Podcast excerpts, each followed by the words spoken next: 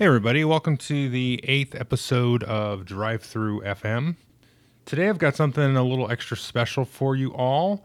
I'm going to be joined by Rodney Smith of Watch It Played, and him and I are going to kind of dual tandem interview James Hewitt, who was the lead rules writer on the new version of Necromunda that is releasing in the next couple of weeks by the time that you hear this.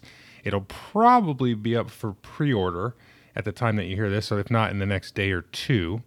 And if you're not familiar with Necromunda, it was a game that originally came out from Games Workshop back in 1995, and it had a couple of different iterations around about then, and now it's been kind of somewhat dormant, although the community at large has been keeping that game very active, but it's been officially dormant for quite some time, and now it's being brought back. And it has some significant changes and some significant similarities to the original game. So we're going to go ahead and jump into the interview here in just a second. After the interview, I'll go ahead and do a couple of reviews and also just kind of do a little bit of normal podcasty type thing. So this episode will be slightly longer than normal. The interview runs about an hour, and then so we'll do the extra stuff after that to kind of wrap everything up. And just wanted to mention here, you haven't probably seen a video review from me in a little over a week or so. Just everything's been kind of crazy with Halloween, and there was just a lot of things going on that weekend and everything around there. So I've been sort of dormant in terms of the drive-through stuff. And then trying to also schedule this interview was very difficult because I am in Pacific time zone. Rodney is in Atlantic time zone, way over on the far eastern side of Canada. And of course, James is in the UK. So trying to arrange all those different time zones was a little bit of a feat. But let's just go ahead and jump right into the interview now. And then you can stay after if you like and listen to a couple of reviews. Okay, so I am now joined by a couple of fine gentlemen. One is, I would call, a Necromunda superfan, and the other one might be a superfan. He's definitely a super designer. First, let's jump in and introduce Rodney Smith of Watch It Played. Hello, Rodney. Hello, Joel. Yes, I am a super fan of Necromunda. It was my my first foray into miniatures games back in 1995. That was my first miniatures game. I remember seeing it in the comic book store at this crazy, gory cover, all these giant dudes shooting guns at each other. There's no way any of them could have been alive because they would have all been struck by bullets within the first second. But it was just this crazy psychedelic box of violence, and I was just like, what is in this box? I need to find out. And it was my first foray into miniatures games, was Necromunda. Awesome. And just for the record, I never played Necromunda. I heard mostly about it from Rodney. I have played a newer edition sort of thing that came out maybe not quite a year ago called Shadow War Armageddon, which uses the same rule set but set more in the Warhammer 40k universe proper, and I've enjoyed that. And Rodney Smith, if you have been living under a rock, of course, does the Watch It Played channel with lots of board game playthroughs and instructional videos and all kinds of other great content. And the occasional miniatures game. Yes, occasional miniatures game as well. You did a great playthrough and rules instructions for Shadespire. That's right? Yeah, Shadespire and Guild Ball was another sort of recent miniatures game as well that I featured. But yeah, Shadespire was a really fun one to do recently because it kind of did that nice thing of bridging the gap, I think, between like a full-on miniatures game and the board game spectrum of gaming. And our guest of the hour, our featured guest, is James Hewitt. I hope I pronounced that correctly, James. I didn't ask you before we started. No, you absolutely did. I'm not quite sure how else you could pronounce it, but I think however you want to is fine by me. And James is, would you call yourself a co-designer of the new Necromunda? Yeah, so I was lead rules designer. So I was part of the specialist games team at Games Workshop until July of this year. It's quite a small team. There were, at the time, 3 of us, give or take. The occasional sculptor, and so that was my boss Andy, who is he was the manager of the team, still is. I was in charge of rules, design, and that whole kind of thing. Then we had a couple of sculptors as well. So yeah, so really the rules side of the game was me. And I'm also a Necromunda superfan, because you have to be to do that kind of thing. Yes.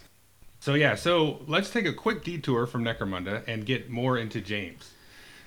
Speaking of superfan, I have a list of kind of questions here Rodney and I are going to give you back and forth.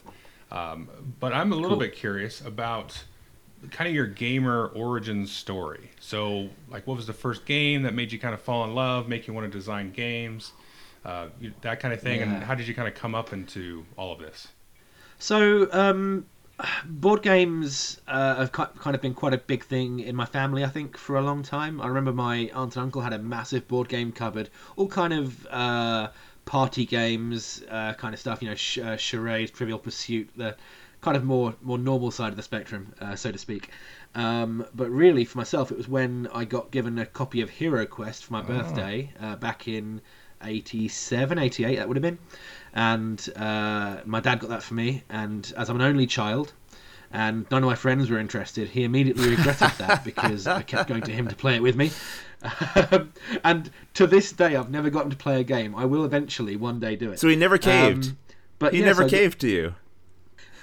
No. There are actually, I've still got the copy, and there are one or two of the character sheets that are filled in. I dug it out recently because my mum moved house, so I was unpacking things, and there are some character sheets that are kind of testament to games where I tried to get him to take part, and he's like written bad jokes for the names of the characters, and then we gave up 5-10 minutes in. It's a tragic tale. A common tale, I think, for a lot of gamers. But despite that, oh, absolutely, yeah. But despite that, it really kind of, really set me going on the dark path that's led to where I am today. So I got into Games Workshop games through HeroQuest and Space Crusade, and through a couple of friends at school who were passing around a copy of White Dwarf magazine. This would have been around issue 175, I think, was when I got into it. And yeah, I was a big Games Workshop gamer for a long time. Got into some tabletop role-playing games. And through that, playing a game at a gaming club, a local gaming store, in fact, I spotted, this would have been about 10 years ago, a board game on one of the shelves called Last Night on Earth, which is kind of the zombie B-movie style board game. And as a fan of schlock horror movies, I was like, what, this looks cool, what is this?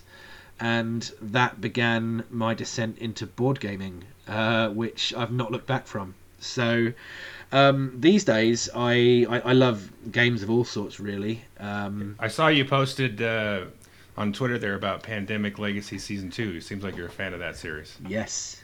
Yeah, we've just hit... I think we're just into March now, so no spoilers, but it's really cool. We did, myself and my partner Sophie, we did Pandemic Legacy Season 1 in the month leading up to our daughter being born. So we were both kind of pretty stressed out, generally. And we thought, you know what we need to do? Let's just play a really cool game. And did the entire thing in about 2 weeks. Nice. Which was really cool. We really enjoyed it. But yeah, so that's my... in a nutshell, gaming life, I suppose, and now I do it for a living. So would you say you're more of a board gamer, or are you more of like did you get into the miniature side of 40k and the Warhammer Fantasy or Age of Sigmar? Yeah, it all depends on what I'm up to at the time, really. So at the moment, because as I say, we've got a 2-year-old now, don't get a lot of time for painting or playing kind of big, elaborate campaigns. For me, miniatures games, I really enjoy like campaign gaming, linking things together, doing a big narrative, that whole kind of thing. Mm-hmm. Haven't got time for that so much these days, so I'm much happier kind of cracking out a board game. I'm saying this in the middle of a Pandemic Legacy campaign, of course. I was just thinking that same thing, but at least that one you can sort of break it into small chunks, you know. And precisely, and yeah. You're playing at home too, I assume, right? With absolutely, and we haven't got the room for a gaming table right now. Right. But yeah, so I'm definitely much more into board games, have been the last couple of years, and they're just addictive, you know. What I love with board games generally is that every, you know, box on your shelf is just a lovely idea that you can unwrap and get into, and everyone's unique in some way, and I love that. Mm-hmm. I love that way of looking at it. That's, you know, every box is like some new world to sort of get into, right? Absolutely, yeah. I kind of have a question for you thinking about that because, you know, obviously you've expressed an enjoyment of gaming and hobbies in the hobby for a long time, but I'm wondering, how did you end up at Games Workshop? Like, were there other games you've designed for Games Workshop before you were given the ultimate gift? Like, what made you worthy? To work on Necromunda? Why were you handed this mantle? I want to know. Well, whether I'm worthy, of course, will be determined by the fans when the game comes out. So. Right. But yeah. So how did you come to Games Workshop? Like, what started that? Well, so I actually started in the retail side of the company back in 2002. I dropped out of a linguistics degree because I realised I was doing a degree in linguistics, and. I love it as a subject, but it's not a thing I could stick with to study. But yeah, I dropped out, needed a job, and a friend of mine had just left a part-time Saturday job at local Games Workshop. So I went in there and got hired. Back in those days, it was very different. The interview was literally held in the pub across the road, and involved a quiz on, I think, the Warhammer rulebook or something. It was looking back, it was kind of bizarre, but. I ended up working in retail for Games Workshop for about 10 years, ran a couple of stores around the London area, eventually decided to kind of get out into the real world, so to speak, hated it, and ran back towards the gaming industry. So I worked for Mantic Games on Dreadball, which was kind of my first taste of a design project, so I was kind of co-designer on that. And that's a great game. I love that game, by the way. It's good fun. So Dreadball, Blood Bowl, look out, Guild Ball. I'm on the way. But yeah, I worked there for about a year as a community manager. So I did a lot of stuff with YouTube videos, Facebook events, all that kind of stuff. But then a position came up at Games Workshop on the rules team, and so I thought, you know what, I want to design rules. I'd wanted to kind of get into game design for the longest time. I'd been doing it. I'd been kind of inventing my own games. I think I designed a role-playing game before I played a role-playing game, which in hindsight, it was dreadful because I hadn't played any role-playing games. But still, game design has always been a thing I've been really keen on. And so when the position came up, I went for it. And it was actually, I think that was my fourth time applying for that job. I'd applied a few times previously. At one point I got down to the final two and it was very, very close, but ended up not quite getting it that time. But this time, as I say, because I had a bit more experience in the industry, I'd done a bit more stuff in my own life as well, I was taken on board, and yeah, I got to work on all sorts of things. So when I first turned up, Age of Sigmar was just in development, so I was able to kind of contribute to some of the design on that, which was really cool. Worked a load of which part of the four pages did you do? So, which paragraph was yours? Yeah. The 4 pages thing, as I understand it, it was initially it was meant to be an ethos, like make the rules simple enough they could fit on 4 pages, and somewhere along the line that got crystallized into something very literal. So we ended up with 4 pages of rules. I did a load of work on the compendiums that came out alongside the main release. Right. I wrote the first Stormcast Eternals Battle Tome, the Khorne Bloodbound, Seraphon Fire Slayers, and Everchosen bits of. And that was all in a rules capacity. So I was on the rules team, and there'd always be one person doing the rules, one person doing the narrative in the background, and you'd kind of collaborate together. So you were responsible for like the war scrolls and the battalions and that stuff? Yeah, that was it, yeah. Okay. And it's interesting though, because you're one cog in quite a large machine. So the miniatures are all made first, and then they come through to the publications department. Who there's a manager, like a product manager, whose job it is to go, right, we're going to make this battle tome, and we're going to put here are the units, here's what they're called, here's the kind of thing we want them to do, and then the rules and background go away and make those things happen. And it's all very collaborative. I mean, there was a team of 4 of us doing rules, and it was lots of bouncing ideas around and giving each other lots of constant review, which I won't lie was an amazing atmosphere to work in. You can imagine the opportunity to design rules for a living in a 9-to-5 office environment where you're getting constant support and encouragement is just unheard of. You know, it's not a thing you can do in many places. Yeah, definitely. Yeah, but so that's kind of how I got there. You also said what games I've worked on. So I'll say Age of Sigmar. I did a fair few things for Warhammer 40,000. Didn't have anything to do with the most recent edition. That was after I'd moved on. But I did a few codexes and things before that. And then also did 3 standalone games. So I did the Horus Heresy Betrayal at Calth, which was like a hex-based tactical skirmish game. Right. Gorechosen, which another hex-based... Hang on a second. What is it with hexes? There's something here. Did you try to get hexes into Age of Sigmar? So yeah, Age of Hexmar. Yeah, that's right. Yeah. And Warhammer Quest Silver Tower, which was... It almost drove me mad. It was a labour of love, and I wouldn't change it for the world. Yeah, that's probably my favourite of the 3. I haven't actually played Betrayal at Calth yet. That's one that's... It's on my very long to-do list, but... I think about 12 people have played it. Everyone else bought it for the miniatures, found some cardboard bits, and threw them out a window. Well, I think it's really interesting you mentioned that, because I think some of the box games that we saw from Games Workshop, I wouldn't fault anyone for looking at them sometimes and going, oh, this is a miniatures delivery system, and there's some rules that were thrown in here if you happen to want to play a game. But the main thing is look at the great price on all these great miniatures. But I really feel like there's been a shift in Games Workshop games lately where the game is equal to, if not as good as, the or better than the miniatures themselves. There's something actually there to play. Like when you talked about the Silver Tower, like that's a game that really had a lot going on, some interesting innovation and all the rest of it. So for a while there was kind of the brief that the rules team were given where would be like, here is a bunch of miniatures, we're putting them out in a game. And what we were often told was make it so that there's a game, don't break your back on it, make it so there's enough game here for people to play it a few times, but really this is a miniatures box. I struggle with doing something like that. If I'm going to do a thing, I want to really throw myself into it, which is why Betrayal at Calth, Silver Tower, Gorechosen, they all kind of ended up being a little bit more elaborate than what was intended. And I think if you stack them up against some of the other games that were done at the same time, they were a little bit more involved. Whether that's a good thing or a bad thing, I don't know. But since pretty much just after I left, there was a kind of a change in some of the management structure, and there was a push back towards doing more games for the sake of games.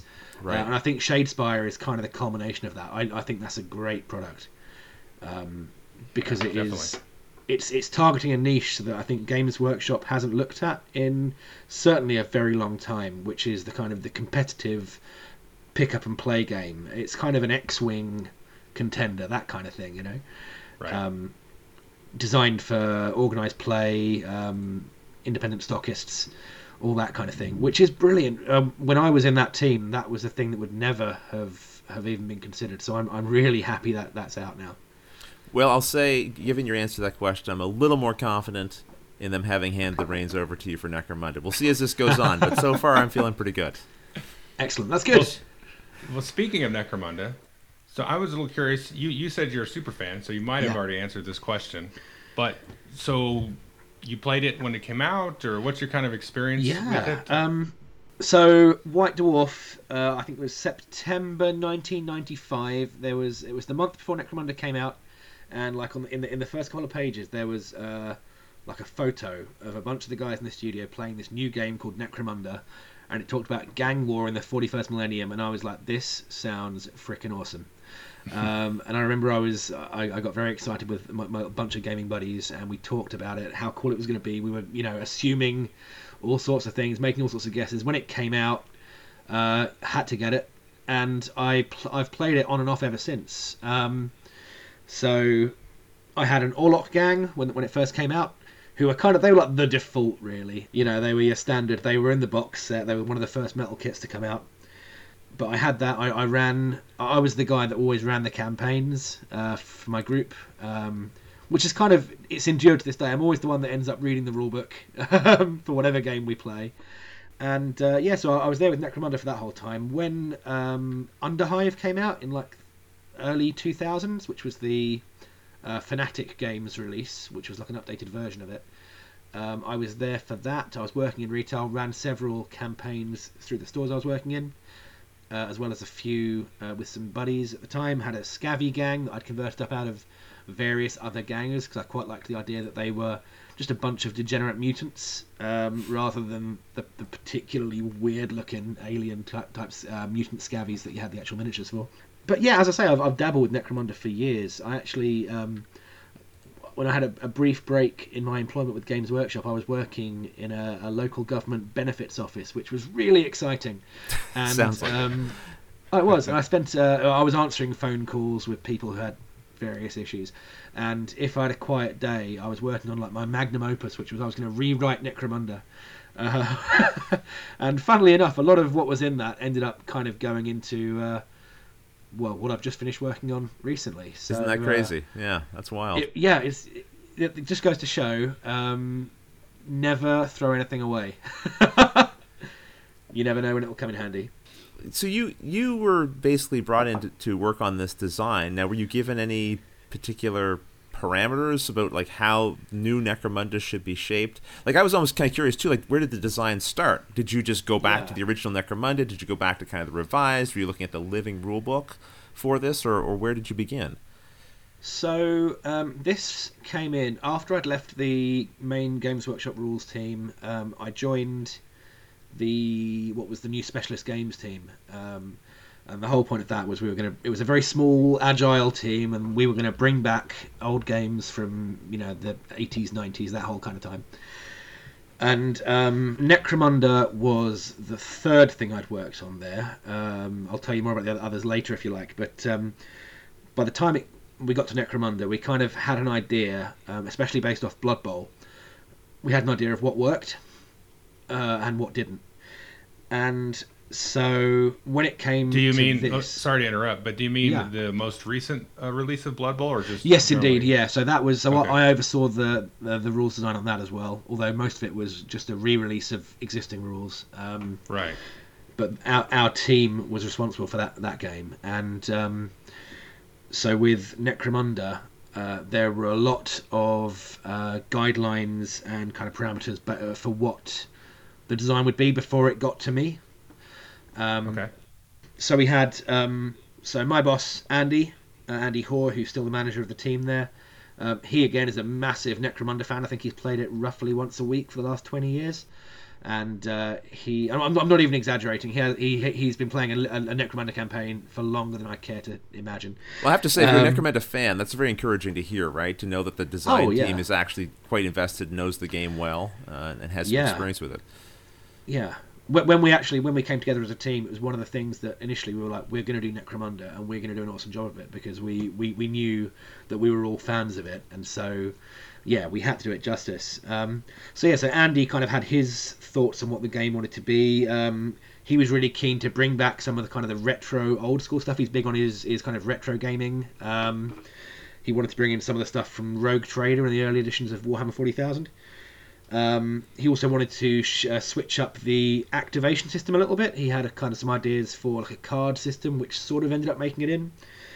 And as I say, similarly, the kind of people above him had ideas about how this should be a product, which is how it ended up being like your self-contained boxed game with an expansion for the campaigns, the 3D rules, all that kind of thing. So there was a lot kind of going into it. From my point of view, I was really keen to kind of modernise the game a bit, because I was very conscious that much as Necromunda is really good fun and I love it, it's showing its age.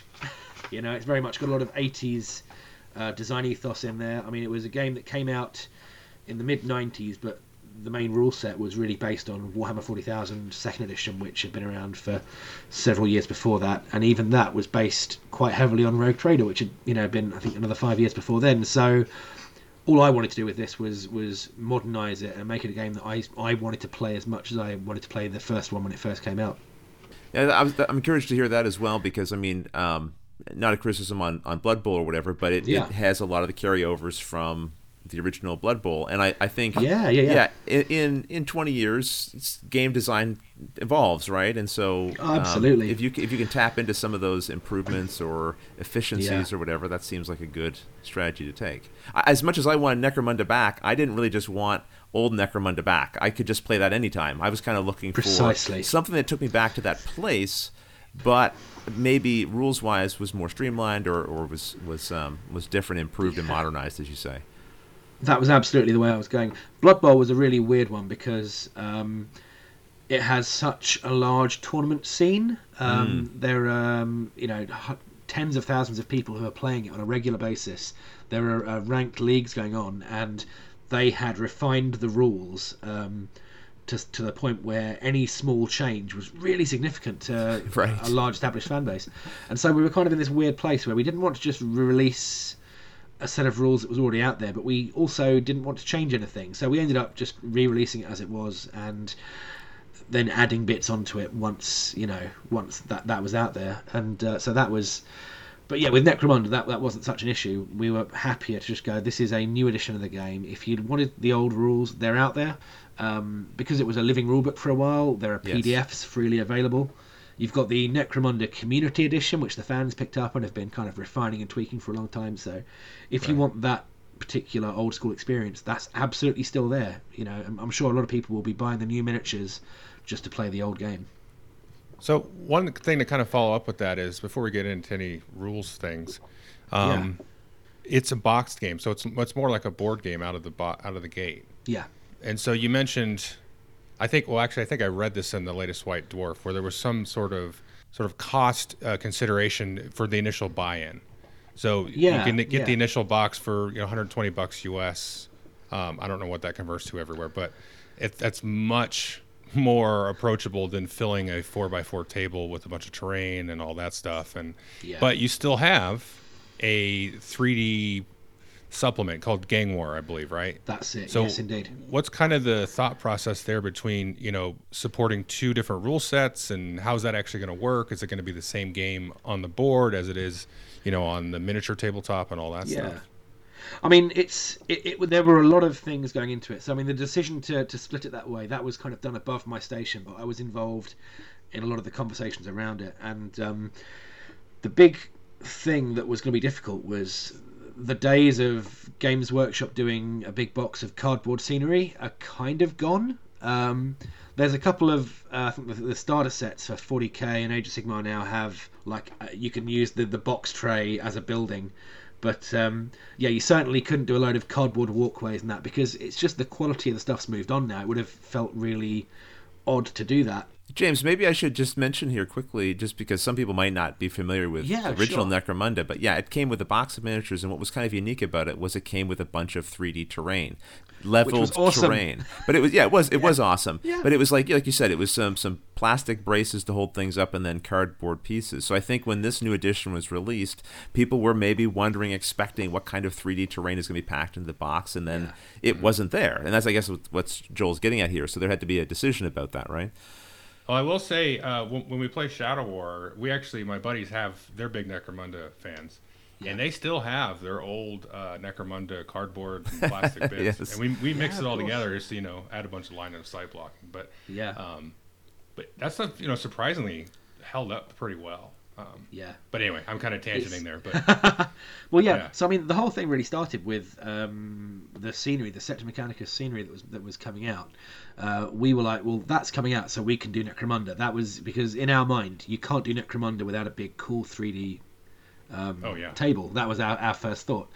At the same time, the main studio had the same idea, which is where Shadow War came from, which was kind of strange because it meant they were using the Necromunda rules with kind of the serial number filed off.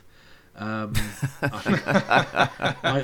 think, and we then were developing a brand new Necromunda at the same time. It was all a little bit of a weird situation there. Well, was there?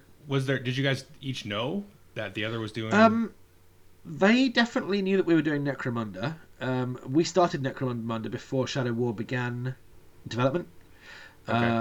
And I don't know how how conscious a decision it was to make it quite as Necromunda-y as it was. But whatever the case, it was two different teams working on a similar thing at a similar time, which I think really then blindsided all the fans, because when Shadow War came out, it was like, well, that's Necromunda pretty much. So Right. Probably there won't be a Necromunda for some time. And then we came out and said, oh, by the way, Necromunda. But yeah, as I say, so I went from years having no Necromunda to suddenly having like more than I could ask for. It's like waiting for a bus, isn't it? Yeah. But yeah, so long story short, it was kind of decided that if we were to put a small amount of this plastic terrain into the box, it would inflate the price so much, but you still wouldn't have anywhere near enough to play a decent game. Because the thing with Necromunda, when you're playing on a 3D board, you want that kind of tangle of walkways. You want it to be really dense. And so, at some point in the process, the idea came up, hang on, why don't we do two different things and have... Because you've already got kind of the idea in the narrative, in the background of, you know, tangles of tunnel networks and whatever else running through the hive. Why not just do that? I mean, Forge World produced a set of scenery tiles called Zone Mortalis, which is a set of like tangly industrial corridors which are designed for playing games of 40k on, and we thought, well, hang on, we can repurpose the idea of that for Necromunda. And so what we ended up with was two different ways of playing. So you play effectively your tunnel fights, Zone Mortalis games as they're called, or you play your Sector Mechanicus games, which are your 3D ones. The game is absolutely the same either way. The only difference from a rules point of view is we put in an abstraction for line of sight on the board game version, just because you can't do... So the main game is true line of sight, but that's difficult when there aren't any walls where there should be. Right. So the board game version, if you want to call it that, has got a very simplified kind of line of sight mechanic. But beyond that, for example, in a campaign, you might play three games in a row, two of which are in tunnels, one of which is up on the walkways. Okay. What's really interesting, what I really like, is they play very differently. So the Zone Mortalis games, which are much more claustrophobic, for a start, you can play it on a much smaller area. You can play on even 2 feet square is a really interesting game. And there are lots of doors, the big plastic bulkhead doors that are in there.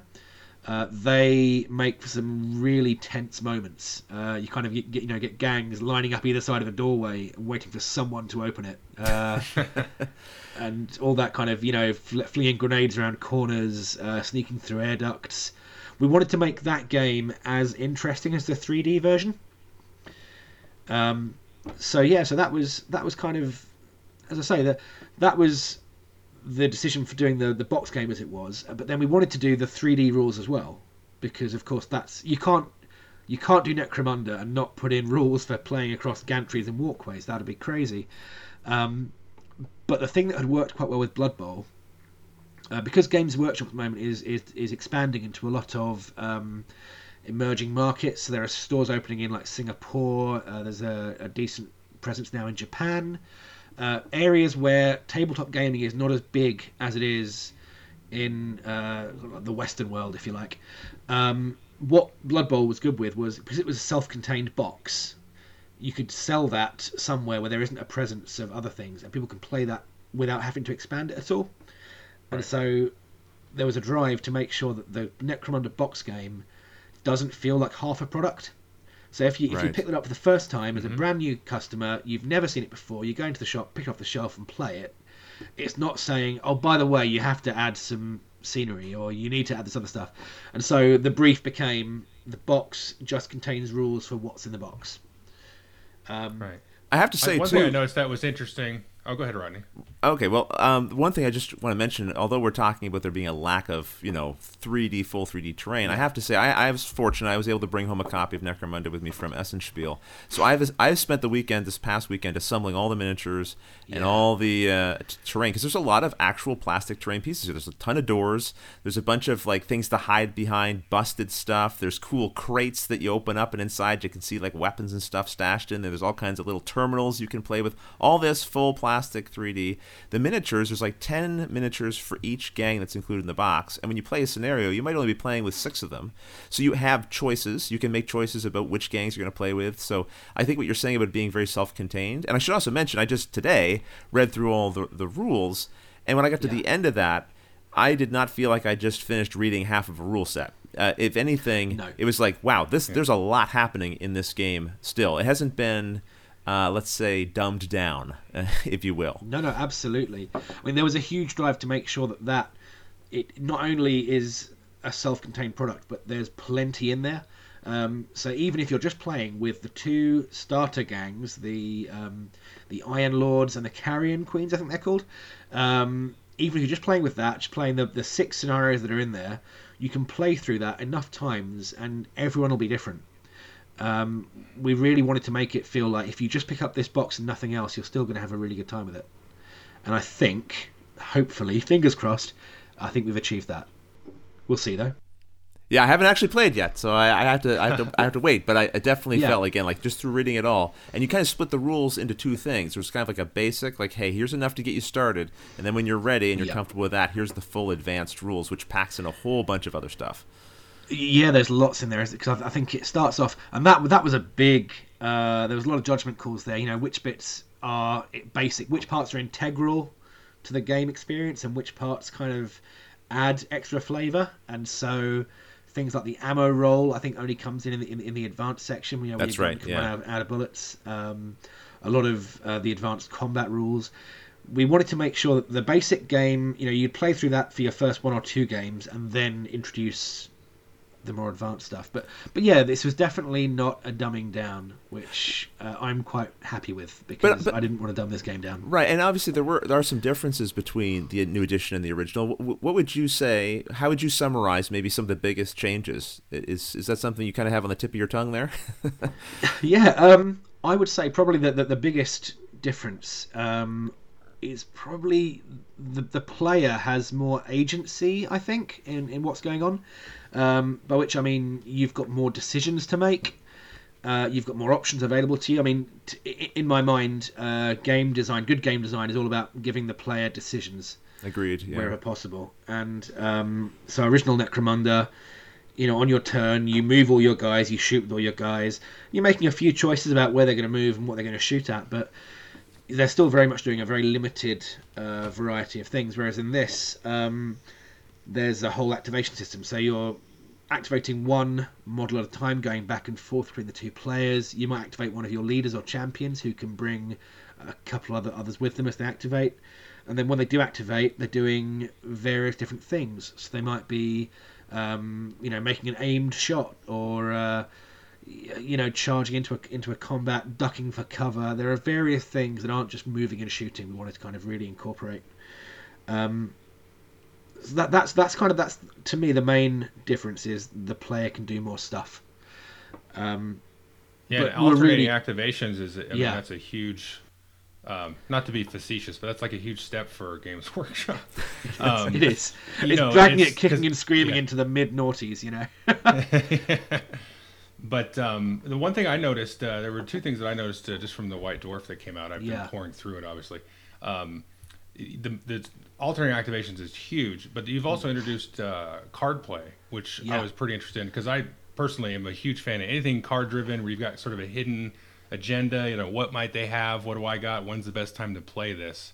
How does the card play actually work? So you've got two types of cards in the game. The first one is you've got fighter cards. So every ganger you've got in your force has a card, which has their stats on it. And there's a bunch of those pre-filled out and a bunch of ones that you can fill out separately. I pushed really hard. I was really pushing with the people who kind of make decisions on what goes in the box to make sure that the cards were a nice matte finish if you're drawing on them, so you can draw on them with pencil and erase it quite easily, because I've tried erasing glossy cards and it just doesn't work. But so you've got that, and that idea straight away does a few things. First of all, it means that if you have to, say, pick three random fighters to be your sentries, you can just shuffle your deck and deal them out. That's nice and easy. During the game, we had a big drive to not clutter up the gaming area with tokens and things. So when you want to put a token saying this guy's taking a flesh wound or he's out of ammo, that goes on their fighter card rather than on the board, so the board stays looking nice and is uncluttered. So that's kind of the first type of card you've got. Secondly, you've got tactics cards, which are basically a complete borrow from Blood Bowl. So in Blood Bowl you have special play cards, which they're kind of an optional extra, but we've integrated them a bit more here. you have a deck of, I think it's 10 standard tactics cards, and there are 2 duplicate sets in the box. So each player has a deck of 10. Plus you have ones that are specific to your faction. So in the box you've got 4 additional Escher cards and 4 Goliath cards, 1 for each of the 2 gangs, that is. And I think there are some expansion packs coming out with more of those. But the idea is at the start of the game, depending on which scenario you're playing, you can pick a couple of these cards. Sometimes, if, for example, it's a surprise attack, the defender might get a couple at random rather than choosing. And then they're kind of things, they're like one-use cards you play and they'll do a thing. So things like picking up an improvised weapon, or you know, you actually got a pistol hidden in your belt that the opponent didn't know about, or as one of my favourite ones is, I think, Last Gasp, which is when you die you get to make one more attack, and if it's a grenade, if you've got a grenade, you can centre it on yourself and it doesn't scatter. You can blow yourself up as you go, which, let's face it, you know, that's just cool. Yeah. So yeah, they're just kind of little cunning tricks. Which, as you say, the whole point is it's meaning that your opponent has imperfect information. They can't guess exactly what you're going to do in your turn. And they might only come up once or twice in the game because they're limited use cards. And we don't want to make it a complete random take that fest. But they just add a bit of flavour. Also, the fact that we've got the ones that are tailored to the different gangs, they let you really play up the flavour and the theme of them. So the Goliath deck's all about being a big steroided meathead who doesn't die easily. You know, the Escher one's about being kind of sneaky and using chemical weapons, all that kind of thing. Yeah, I noticed one of the Escher ones lets you, like, after setup, you can reveal it, and it's like, okay, now I get to move all of my figures a couple inches forward. Absolutely. So I'm going to change the setup of this game because we snuck in. You know, that's cool. It. Yeah, and so you mentioned most of the time you get choice, so you can take a look at the scenario and the layout and go, oh, well, you know, for this time I might use these 3 instead of these others and stuff like that. That's it. And a lot of the time in the scenarios you'll be picking your kind of your crew in secret. So your gang is kind of all your fighters. So if you're playing with the default ones from the box, that's your 10 fighters who make up your gang. But in a scenario, you'll generally pick a crew of a number of them, depending on which one it is you're playing. And you'll tend to play, so you'll pick those and your tactics cards all face down. So you don't know what the other person's bringing until the game starts, really. Right. So you're kind of looking at them thinking, right, in this scenario, I know what their mission is going to be. Are they likely to bring their big, you know, combat guys or whatever? And you can pick your tactics cards accordingly. Cool. When you get to Gang War and you've got kind of the campaign mode, you get lots of situations where you might be ambushing the other gang, and you'll be picking all your really sneaky, dirty tricks from the deck as well. So it all kind of works together to really add a bit of narrative and theme to the game. That sounds great. I can't wait. Excellent. So speaking of, let's see, Escher and Goliath, yeah, I noticed that they're very, I would say, in many ways, very different factions. Yeah, aesthetically, it seems like mechanically to a degree, and maybe strategically, all that good stuff. Is that kind of why you guys chose that? Because they were just two very different teams? Yeah, I think so. I mean, part of it was we wanted the theme to be the guys with big hair, but you know, it's true. They all have very big hair. Absolutely. They both sets of miniatures have separate hair pieces. I'm guessing, Rodney, you will have noticed this when you build them. You have the face and the hair are separate, which is cool.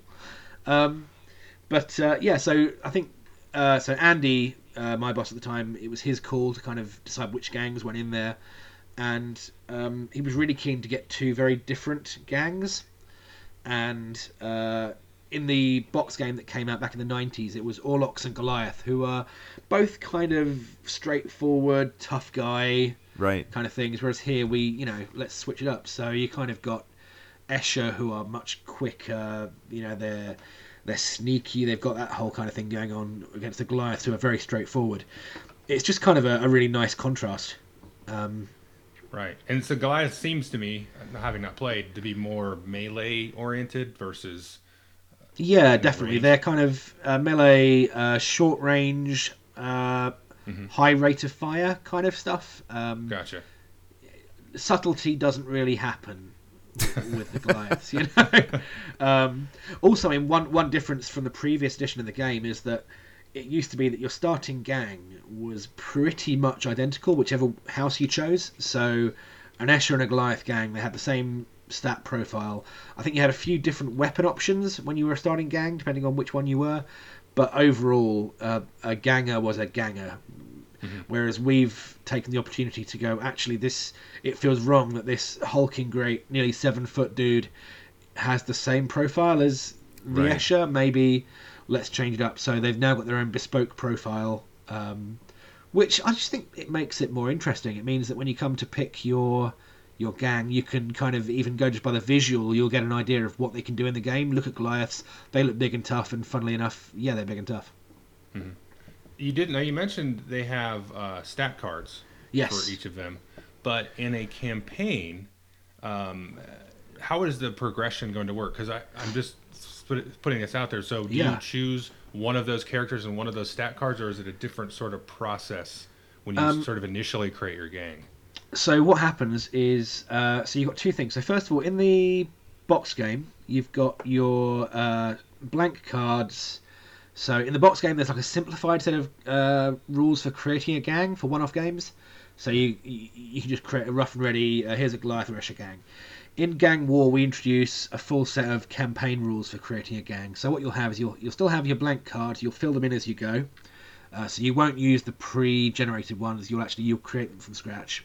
Okay. And you'll also use a gang roster sheet, like the ones that Necromunda used to have, where you're recording various things like the size of your turf, any special territories you've picked up, any skills or any advancements gained by your fighters.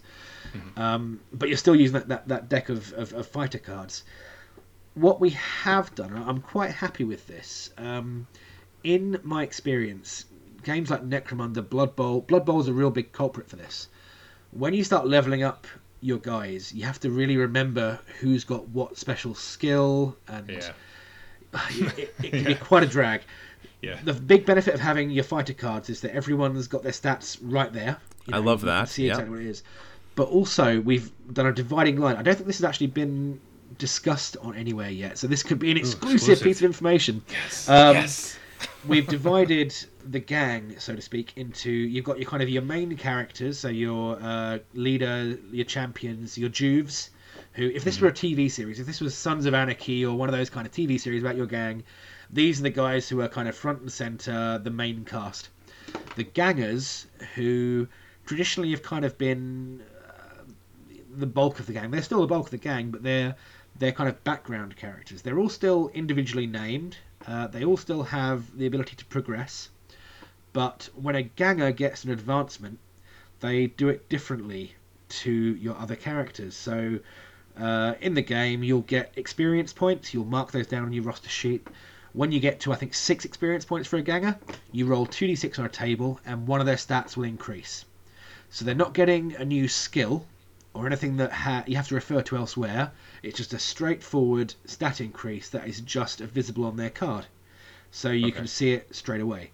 Your more prominent fighters, you spend their XP however you like. So various advancements have different costs, and you go, right, I'm going to give this guy a weapon skill upgrade. It costs this much because he's my combat guy. Mm-hmm. And they can also they can get skills, which are kind of it'll have a little keyword on the card, and you look that up in the book. It means the number of skills in your gang is much reduced compared to old Necromunda, so you're not having to remember quite as many obscure rules, which I think's a win. But it also means it focuses the narrative on those more prominent characters.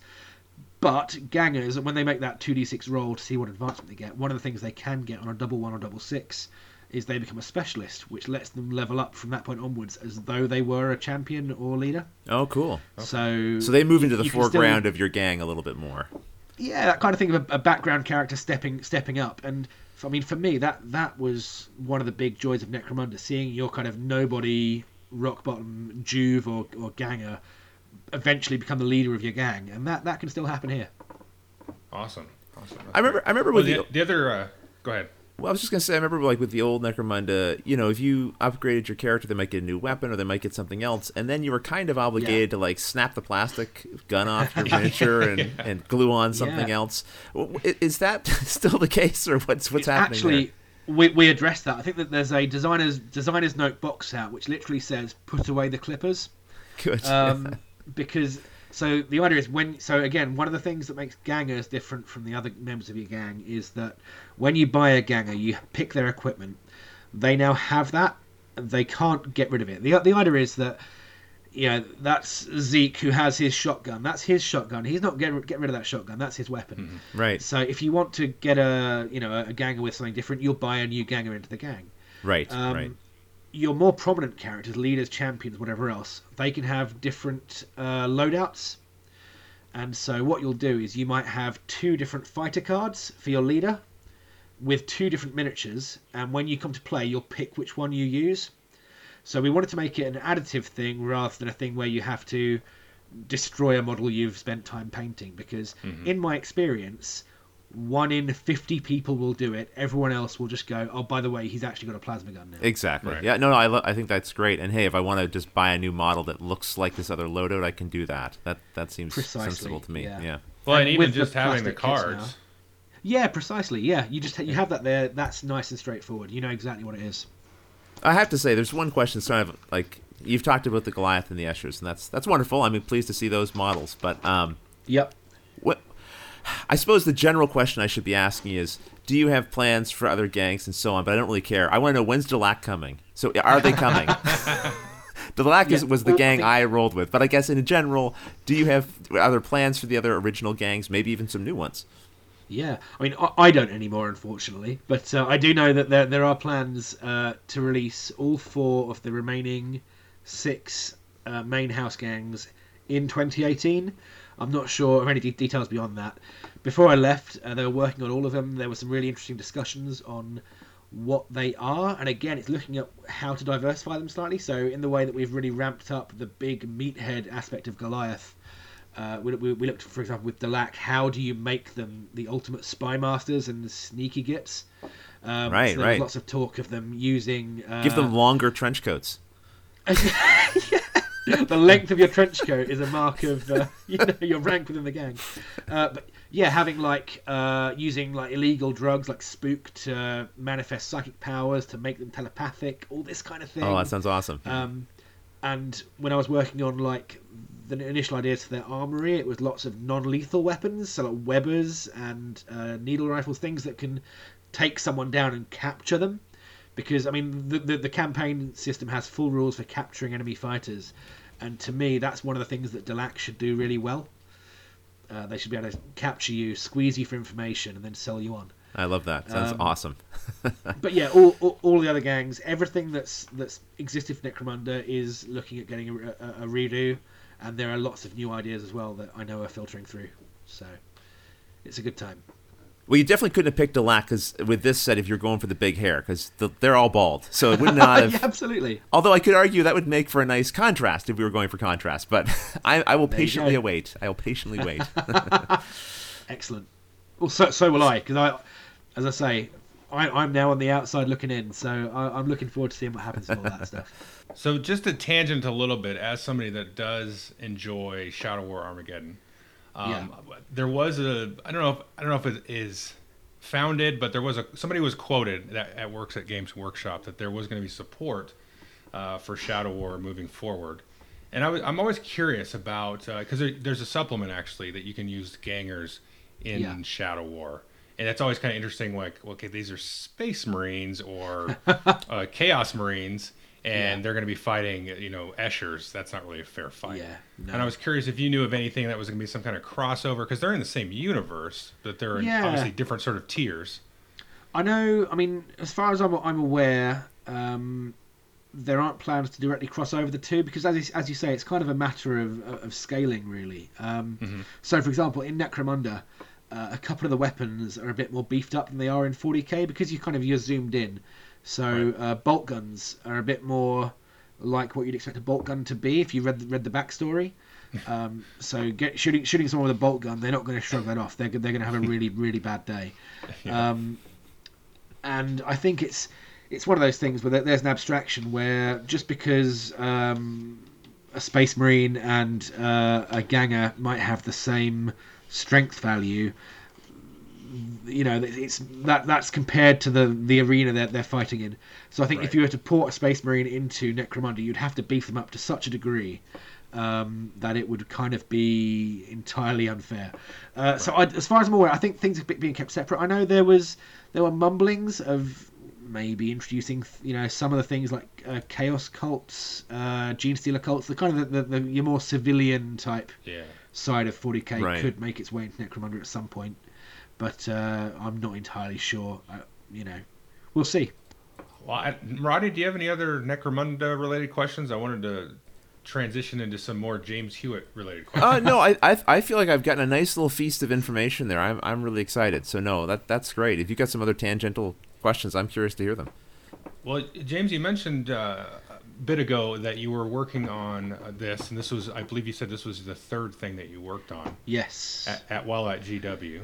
And are there other things coming out that will have the James Hewitt touch to it? Yeah, so our team started in, I think it was March last year, and it wasn't until November that Blood Bowl was released. So Blood Bowl came out, but before it came out, we had several months during which I finished off Blood Bowl itself. It had already been started before I got there. And then I spent a lovely, I think it was about eight months of the year working on a revamp of Adeptus Titanicus, which was a classic game from the 80s. Big, massive Titanic robots just absolutely slugging each other with big guns and things. And it was a real labour of love. What was nice was because I was working on it before Blood Bowl came out. We were under the radar. No one was looking at us. As soon as Blood Bowl came out and was very successful, all eyes swiveled towards us. But before then, I was able to kind of spend a lot of time doing lots of R&D, lots of testing, really kind of making this game as cool as it could be. Ironically, it then got pushed back. And pushed back for various different reasons. When you've got a company the size of Games Workshop, trying to find a release window for a new game launch is no mean feat. And also there was a decision halfway through. And initially it was going to be a very small-scale specialist game. All the Titans were going to be in Forge World resin, which is all it's all hand cast. You know, it's quite labour intensive to produce it. At some point, Some of the forecasting team, I think, said, hang on, this is going to do really, really well. If we want to supply X many copies of the game, we'll need to make this many Titans. We should have started a year ago. And so the decision was made instead to do it in plastic rather than resin, which is a winner for everyone involved. Not for Chris, who was our sculptor on the team, who, having just finished scaling down the Warhammer 40,000 Titans into that scale, had to redo it all over again because sculpting plastic models is a very different experience. I think he's been there about a year and a half now, and all he's worked on is Titans, and one day he'll be allowed to do something else. Sorry, he did the Death Roller for Blood Bowl. Whenever there was like a show and we'd be sat behind a desk with things we'd worked on, Chris would just be going, yeah, still Titans. Still just Titans. And I can't show you them yet. I can show you nothing. But yeah, long story short, that game is coming out eventually at some point. I think hopefully early next year. We'll see though. Weirdly, we've already shown it off. We did a demo of the game back at the Horus Heresy Weekender. It was an event back in February. And I ran a couple of large scale, so 40k scale games. I literally spent about a week making some big foam card buildings and scaled up tape measures and huge accoutrements and ran the game, and everyone really enjoyed it. So is it just Titans? Or yes. So early on there was a lot of discussion about do we remake Epic as it was, which was, you know, your big scale battles, lots of troops, or do we focus just on Titans? And the answer was focus on Titans, because if you want to do Epic properly, you've kind of got to do one of everything in Warhammer 40,000 at that scale. And even though a lot of it's sculpted digitally these days, even kind of debigifying a thing takes you know, even at least a month, because you have to do so much re-engineering to make it work at that scale. Right. And it would just be such a suck on resources. We were like, well, also, let's just focus on a game that's about really cool big robot battles and go from there. So that game, you know, you're really in the position of you are commanding that Titan. You are channeling power to different weapon systems. You're tracking individual locational damage. It's good fun. How big are these Titans? Like as a model, how tall is this? They are kind of so to give you an idea of scale, the Warlord Titan, which is like the big one, the main class of Titan, is probably about 8 inches tall, I would say. Oh, wow. Roughly. Okay. So they're bigger than they used to be back in the day, but they look really cool. Wow. So, how many Titans does each team get? Can you so you start with probably a handful in the box, and can you scale it up to have like 20 on a side? Maybe that's yeah, the default kind of game that where it plays really really smoothly and nicely is between 3 and 5 Titans with maybe a handful of knights skirmishing. That's you can absolutely play bigger, but it just starts to slow down.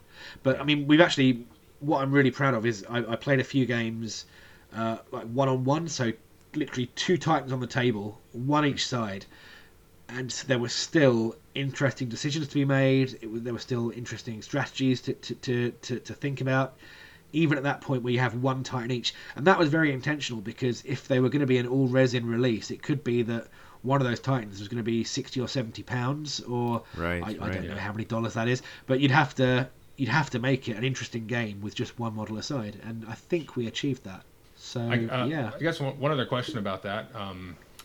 I haven't played the original. Is it a more close port, like as akin to Blood Bowl, or is it more of a deviation like Necromunda? It's more of a Necromunda situation. What we did was we looked at all the different games we've done that involved Titans in the past.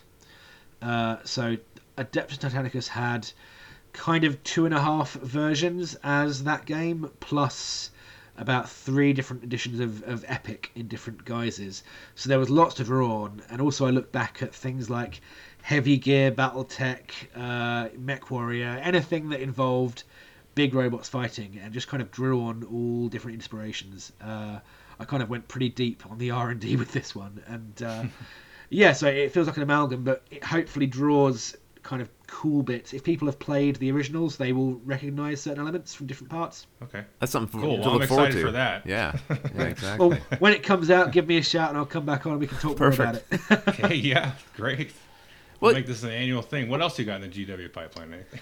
That's pretty much it, actually. That'll be the last thing that I did when I was working there, or rather the earlier thing, but that'll be me exhausted by that point.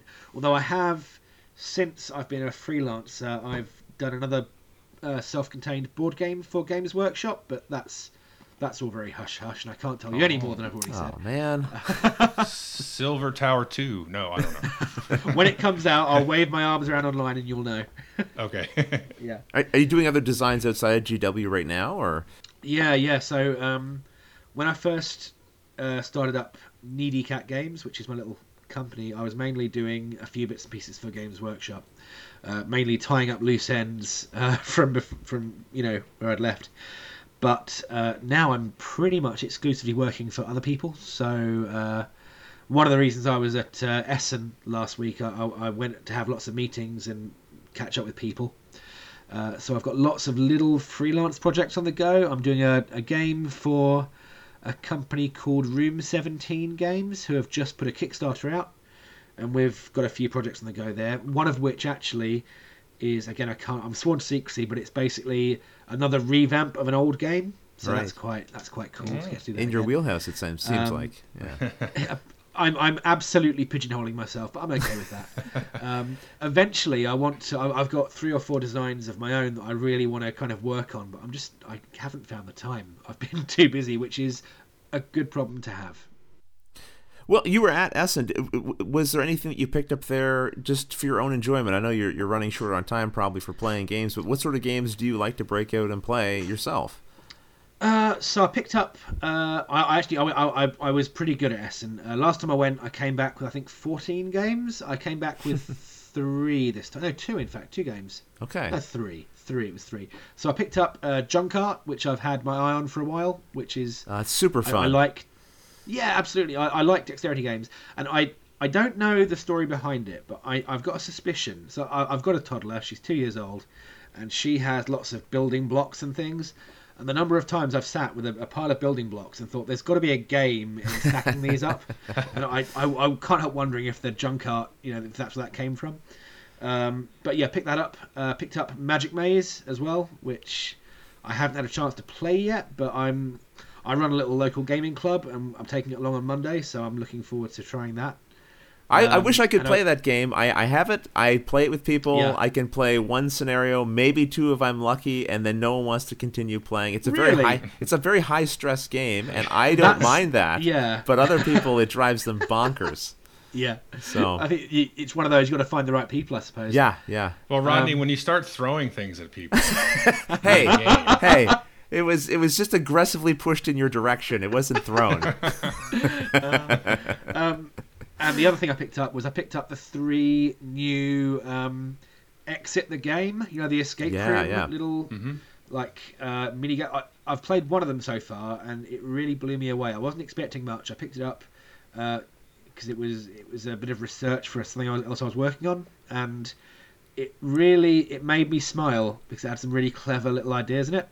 And so I picked up three more of those. We'll see how they go. But yeah, no, I mean, I play a lot of different stuff. Probably one of my enduring favourites is Stronghold, which is from Portal Games. That's the one, yes, indeed. Yeah, haven't played second edition, but I love first edition. It was one of the I picked it up last time I was at Essen actually a few years ago, and I just really like it. I like the fact that it's got this kind of it's very thematic, while still not feeling too swingy, you know. A lot of what goes on is very much down to your own decisions. And I love the idea that when you're the attacker, everything you do gives the defender something to do back against you. I like that a lot, you know. It seems crazy to me that as the king of second edition design, that you have not picked up the second edition of Stronghold. I know, right? I know. What's that about? What is that? I absolutely should. And no, again, I've just picked up a copy of Twilight Imperium 3rd edition. Okay. 3rd edition? Yeah, 3rd edition, yeah. Because, wait, you're still an edition behind. Exactly, yeah. But my reason for it was, actually, I've wanted Twilight Imperium for a long time. It's been kind of like the great white whale in my gaming collection. It's like, one day I will have this. But I've never found it at a price that I wanted to pay for a game I knew I would very rarely get to actually bring to the table. But then recently, of course, because 4th edition has come out, lots of them have turned up quite cheap on the second-hand market. I was like, I'm going to get this, and it'll live on my shelf, and one day, in about 10 years' time, I'll play it, and that'll be it. I'm happy.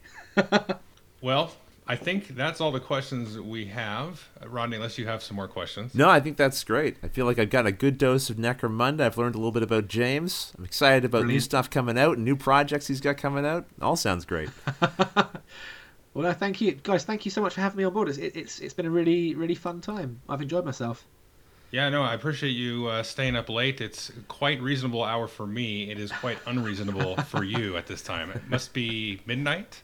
It is 20 past midnight, yeah. So, 20 past. I think I was awake at 5:30 this morning, so if you play this back and I'm not actually using words, I'm just honking and gibbering, then I wouldn't be surprised. That would explain it. This is a treat for me, because normally when I do stuff with these guys, I'm the one who's way ahead of time, but you're way past me. So there you go. That would be it. Well, James, yeah, I really appreciate you coming on, and you as well, Rodney, of course. Oh, and it was a treat for me. I feel like it was a gift. Thank you, Joel. Yeah, and I'm the same. James, I've been a fan of Silver Tower, a huge fan of that. I blame you for literally probably every single miniature I have upstairs painted, because that game got me into... I love the game, and then I was like, I can't play with these gray, ugly things anymore. That's how I found you, because I was trawling the Board Game Geek forums as I tend to do, and I saw you post one of your reviews. I was like, I'm going to watch what this guy's up to, And yeah, I've watched your collection grow. Yeah. Okay, so this is just a big circle of blame then, because the reason I'm doing all this is because of Joel. Joel's like, okay, Necromunda I would have come to on my own, but yeah. After I assembled all the Necromunda figures, and I'm sitting down getting ready to learn the rules, the little Age of Sigmar box started calling out to me because Joel's constantly in my ear about that game. I was like, well, maybe I'll just stop and I'll put together one of those miniatures, and sure enough, I did, and that's just going to lead to more of them. So it's a slippery slope, man. It's very slippery, you know? Very slippery. It is brilliant stuff. Okay, gentlemen, once again, thank you. Everybody, hope you enjoyed the interview and got a lot of good information about Necromunda, as well as some other tidbits of other things. Definitely look for the next podcast coming up later, and thank you once again for James and Rodney to join me. A pleasure. Thank you. Anytime.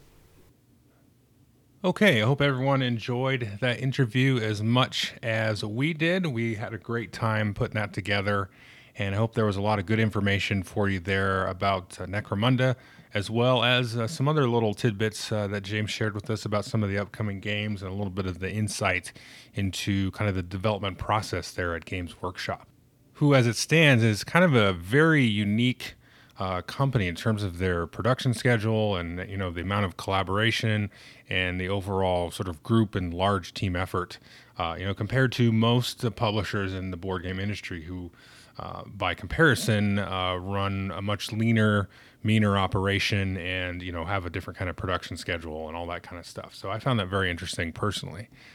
So let's jump into some reviews, and I'm going to go ahead and review two games, and these are not games that I'm going to do videos for. The first one is definitely one that I would throw on what I call the blacklist. It's not something I would recommend. The second one, I have a hard time recommending it, but we'll leave that one for a second. We'll jump into the first one, and that's going to be Alien Artifacts. This is from Portal Games. And I'm very sort of disappointed to mention that to you, because this was one of my top 10 anticipated games at Essen, and it was sort of right in my wheelhouse. It was a Portal game, and I like, you know, 80% of the games that they put out, roughly. I like their sensibilities and all that kind of cool stuff, and it was right in that 51st State / Imperial Settlers type of game, where it's a lot of card management, and you're building up a tableau, and all that kind of cool stuff. And it had a real kind of 4X sci-fi style of theme. And so I was really excited about this one, thinking it would hit me right between the eyes, but it did not. I played this one twice, and to just about a person, and I think everybody did not like it. We didn't have all the same players in both games when we played. And the sort of cutting the story short, the game was just very vanilla. What the idea of the game is you have these different sort of powers. You have like science powers and war powers and things like that. And you have different cards that represent them. And when you sort of buy the cards, you can keep them face up for kind of a long-term benefit once you deploy them, or you can flip them on their side and flip them face down. And that's more of an immediate kind of action that you're going to take. And the resources that you get are these little hand of cards that have these different kind of configurations of resources on them. So you're getting these cards, drawing those every turn, and then you're kind of trying to make use of them to activate these different powers and sort of construct these different cards into your tableau to have different special abilities.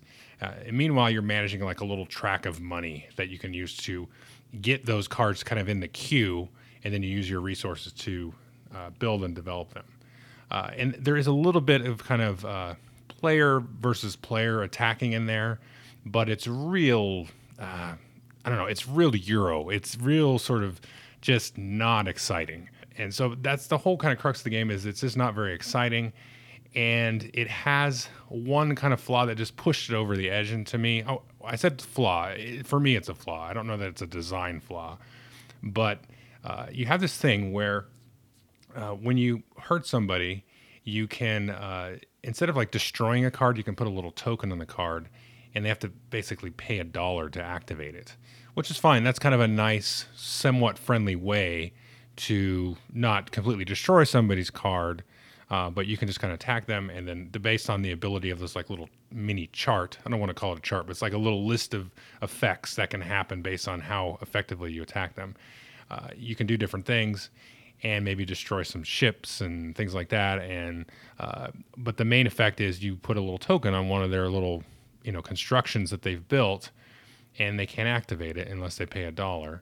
And then you can also, you know, use your resources to get rid of them permanently. But the thing that irritated me the most about this is if you went after a strategy of activating these trade powers, you can activate them during the game, and it's somewhat random that they're going to work. But then at the end of the game, you can go through and activate all of them. But if you have no money and you have these little negative tokens stacked on there, it's very easy to gimp somebody that has gone that strategy. Now, they could keep money around to sort of spend at the end of the game and activate. But if you're playing a four-player game and everybody jumps on you, then it becomes pretty unwieldy to be able to stay ahead of the curve. In a two-player game, it's not going to be that big of a deal. And that's not necessarily like, I don't think it's a bad design implementation. It's just something you have to consider. I just don't like how it comes across, especially at the end of the game, where it's like, okay, I've built all this stuff up and I'm going to score these endgame points. And then you just kind of tacked all these negative debuff penalties on me, just to kind of ruin my end game. And I just didn't like how that felt, because it just, like, okay, I'm at the end of the game and I have to spend all this money, and I'm just going to kind of like passive aggressively just, your end game is going to suck. And then, I'm going to do my thing and you're going to do your thing. And now I've just kind of ruined your engine that you've spent the whole game building. I just didn't like how that felt at all. So that kind of combined with sort of the real vanilla kind of powers, because the powers are just like, oh, make this cheaper, do this. When you add cards to your display, everything goes up in price, but then you have powers that can ignore that. There was no really flashy powers that, you can see, oh, I built this up and then did this really cool thing. It was just, oh, this is cheaper. Okay, now this is, I can do this with one less ship, or I can do this with that. So you're just kind of, is a sort of purely engine building. There wasn't enough kind of trashiness in it to make it feel like it was a spacey sci-fi kind of attitude. So, I mean, out of the three, you could say this is kind of the third in the trilogy, even though it's a different designer, of Imperial Settlers 51st State. This is one I would just, there's no reason to get this over 51st State or Imperial Settlers or many other games.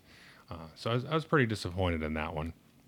So that's Alien Artifacts from Portal. So anyway, that's that one. And then the next game is a little bit tricky, because this is a game that I do enjoy. I do have fun with. I can see why people don't like it.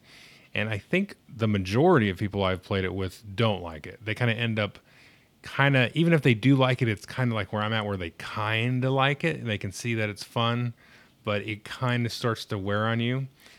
So that's kind of the takeaway. But Tulip Bubble is a very interesting game, and I do recommend folks probably give it a try, at least. Maybe it's one of those try before you buy kind of ideas. And it's about the tulip bubble crisis, tulip mania, that happened, I think, in the 1500s, 1600s in the Netherlands. And so you have this sort of overinflated different tulip prices. And you have like a market of tulips that come in, and there are different kinds of tulips and different rarities and things. And you have this kind of interesting little bidding round where you put these little tokens on it, kind of declaring that you're going to bid for something. So you can see, okay, who's going for what. And you can get a sense based on the tokens of what's put out, what tulips are going to be removed from the supply, because that's going to affect the price of the tulips after everybody's done buying them up. So then that can kind of inform your future places that you put the tokens on. So that's kind of an interesting thing. And then once the tokens are on there, if you have your own token on there, you get the card. If there's multiple tokens from multiple players, then you all have kind of a bidding. And then you get the tulips in your hand. You're trying to basically build sets of them. And there's different notations on there. Like there's letters and numbers on the different tulips. And so there's a weird little chart it's a very ingenious little chart to kind of show like the different varieties of tulips and then kind of the specialties within those varieties. And there's a cool track about how those prices are going to move up and down based on the tulips that are sort of left on the board, because you're kind of pulling those tulips out of the supply, out of the general market. And the most rare ones are then going to jump up, and the ones that everybody's left there are going to fall down. And then you have these event cards that are going to come up every round, and they're going to randomly move tulips up in price or down in price, or kind of tank the market. Or there's one card in there that everything will kind of jump up. not everything, but the lowest one will jump up and all that kind of stuff. So there's a different kind of random element to it, and that is it's very tight economy. So if something drops, it's going to kind of leapfrog the other prices and jump down. It's not just going to move down one spot. It's going to jump over anything that's kind of in its way. So it can drop very drastically. But you know this going in. So I don't think, again, this is not like a design problem. It's just going to fit people's palette and their taste. And there's a bunch of cards in there. I think there's three at most that can be in there that are really going to, you know, tank the market in general. So you're going to have something you think you're going to be able to cash in after you've bought, and then it's just going to get tanked, and there's nothing you can do about it. So it's a very, very volatile game, and it's hilarious in a lot of ways because it will just like ruin you, and then you kind of get back on your feet, and then it'll ruin some other player and stuff. But it's very, very random how it works. But again, you kind of know that, so you can kind of play around that and kind of play the long game because given a certain color tulip, you can kind of bet, okay, it's low on the market now. If everybody goes after it, then it's going to be rare. It's going to jump up, but then it might be susceptible to kind of a big plummet in the price. So you can kind of play around that. And now the other thing that has an interesting about it is not only can you sell back to the market, but you can sell to these collectors, and that's kind of where the set collecting comes in. There's different collectors you can go for that you can sell based on the market price, but there's a little bit of a bonus if you get a certain collection of them. So that's very interesting. But the way that works out can also be random, because if I've got a set that's ready and then Billy there across the table buys it before me because of turn order, and this is huge, then that collector goes away and then a new one may come up, but then I might have the right set for any of the available collectors that are there. So you're just kind of sitting there on it. And then, you're like, okay, well, I'll wait. And then the market tanks and they're completely worthless. So it's a very quick filler game. It takes like 30, 45 minutes. It is fun. You're kind of on the seat of your pants and you just know like danger is around the corner. And that's a really fun part of it. And I like that. But there's definitely been plenty of people that I've played it with that did not like it at all because of that. Because I think it feels like it kind of removes the choice from, what you've got going on. But this is one I would recommend people try and check out and play. And it doesn't take that long. And so it can be kind of a filler. And if you're kind of into maybe a little bit more heavier economic kind of style of games, this could be one that you could kind of fall back into, because I think there is some depth here to just explore, but there's a lot of heartbreak kind of built in. So this is kind of one of those. Usually my cutoff for like a blacklist is, as I would rate it on BGG, a 5 or lower. 6 and up, usually something I'll give a review, but this is one I'd give a 6. But there's just been enough people that I played it with that this would be like they don't want to ever play it again. Very, very few that said, yeah, I would probably play it once or twice more. I had a good time, but they don't really feel like it's a good game, so to speak. So that's why I'm kind of squeezing that one in here. So that's really all the new things that I've been playing. I've been getting back into Age of Sigmar a little bit more recently, and also playing Shadespire for that matter. But that's not a new game, so I'm not going to review those again. But yeah, I've still been enjoying those, and I kind of took a little bit of a break from miniatures there for a bit, and was just kind of getting back into board games. But now I've been playing some Age of Sigmar and messing around with the Firestorm campaign, which looks like a lot of fun. I'll probably do a review of that relatively soon. But if you think of it, it's kind of like Warhammer Legacy. It's got like a map and stickers, but the stickers are reusable. And I've just kind of been fiddling around, reading through that, and then just kind of playing a couple battles, just separate from that, but just kind of keeping that in mind. So I plan to do something with that in the future. So if you are listening and you are into Age of Sigmar and you have some friends to play it with, I would definitely recommend Firestorm. It looks like just a boatload of fun. Lots of cool, thematic, narrative, flavorful kinds of things that you can add. And there's a map that you can kind of take over and get special artifacts and different special abilities and all that kind of cool stuff. And it's, like I said, it's kind of a legacy / campaign idea. And you can replay it too. So once you play the campaign to its conclusion, you can just kind of peel the stickers off the board, and then there's a couple of little modifications you can make. The winner gets a bonus going to the next time, but you can play the campaign over and over and over again and leave some of these little artifacts on the map. And the stickers are really cool. They're like these color form stickers. I don't know. I think you had to probably be alive in the 80s to do that. But there's those stickers that you can reuse like 100 times and they won't lose any of their stick. They're not really sticky, but they just kind of sort of, I don't know, through friction or something, they kind of just stick onto the board. It's really cool. So anyway, that's kind of what I've been playing lately. And I'll throw in a little bit of the random pop culture thing. I am almost done with Stranger Things Season 2. We've got one more to watch. We're going to watch that here in the next day or so. Really enjoyed this season. It probably started off maybe a little bit awkward, but I'm just kind of nitpicking compared to season one, because season one, I like that from maybe the first 10 minutes all the way through the entire season. This one, there's a kind of a couple episodes of sort of catch up and kind of retelling some things that have sort of, you know, been missed in the year, you know, between the two seasons. But once it gets going, like this kind of the level of sort of emotional impact and everything is really heightened, I think, even over season one. So I'm really chomping at the bit to watch the last episode. So we just got to find some time to set aside, because like I said, everything's been real busy. And the other little thing, I watched, Blade Runner 2049 twice now. And that's amazing. And again, this is, I think, maybe better than the original.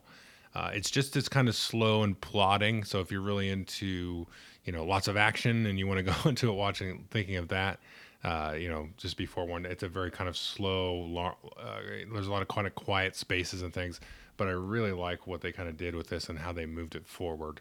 And it kind of backfilled for me some of the weird parts of the original. There's a couple of scenes in the original that kind of watching now are like, you know, they're just really awkward. I mean, I guess the movie's like, how many years old now? When did it come out? Like in 80? I can't remember when it came out. But so it came out a long time ago. I never saw it in the theater, obviously. But there's a weird scene where he goes into somebody's dressing room in the original. It just doesn't make any sense. But kind of looking at sort of some of the questions they answer. And there's some awkward moments like that in just in terms of Harrison Ford's character in the original. I'm like, this is not normal for a person to behave this way. So yeah, they kind of answers that a little bit in a sense. And there's some other strange interactions that were cool because there was kind of like sort of not plot holes, but there were holes that were kind of left there to fill you in. Like, is this person who I think they are? Are they doing this because of this? And they kind of sort of answer some of those questions without getting too crazy with it, in my opinion. They don't like go back and kind of ruin or rewrite the original. They kind of just fill in some of the gaps and they kind of move the story forward. And then it just kind of, you know, sort of, it does it in such a way that they're not always explaining things to you, you know, all the time. Like, oh, well, this happened and there's a big flashback sequence of 15 minutes and then they explain everything. You're just like, oh, okay, this is probably how this relates. So I like when stories do that. Anyway, so I definitely recommend that one. And the soundtrack in the original is amazing, but the soundtrack in this one I think is even better. Really stark and just really powerful in a lot of ways. I'm not equipped to review movies at all, and this one, it just kind of left me speechless. I talked about Dunkirk a couple of months ago, and that was probably my movie of the year.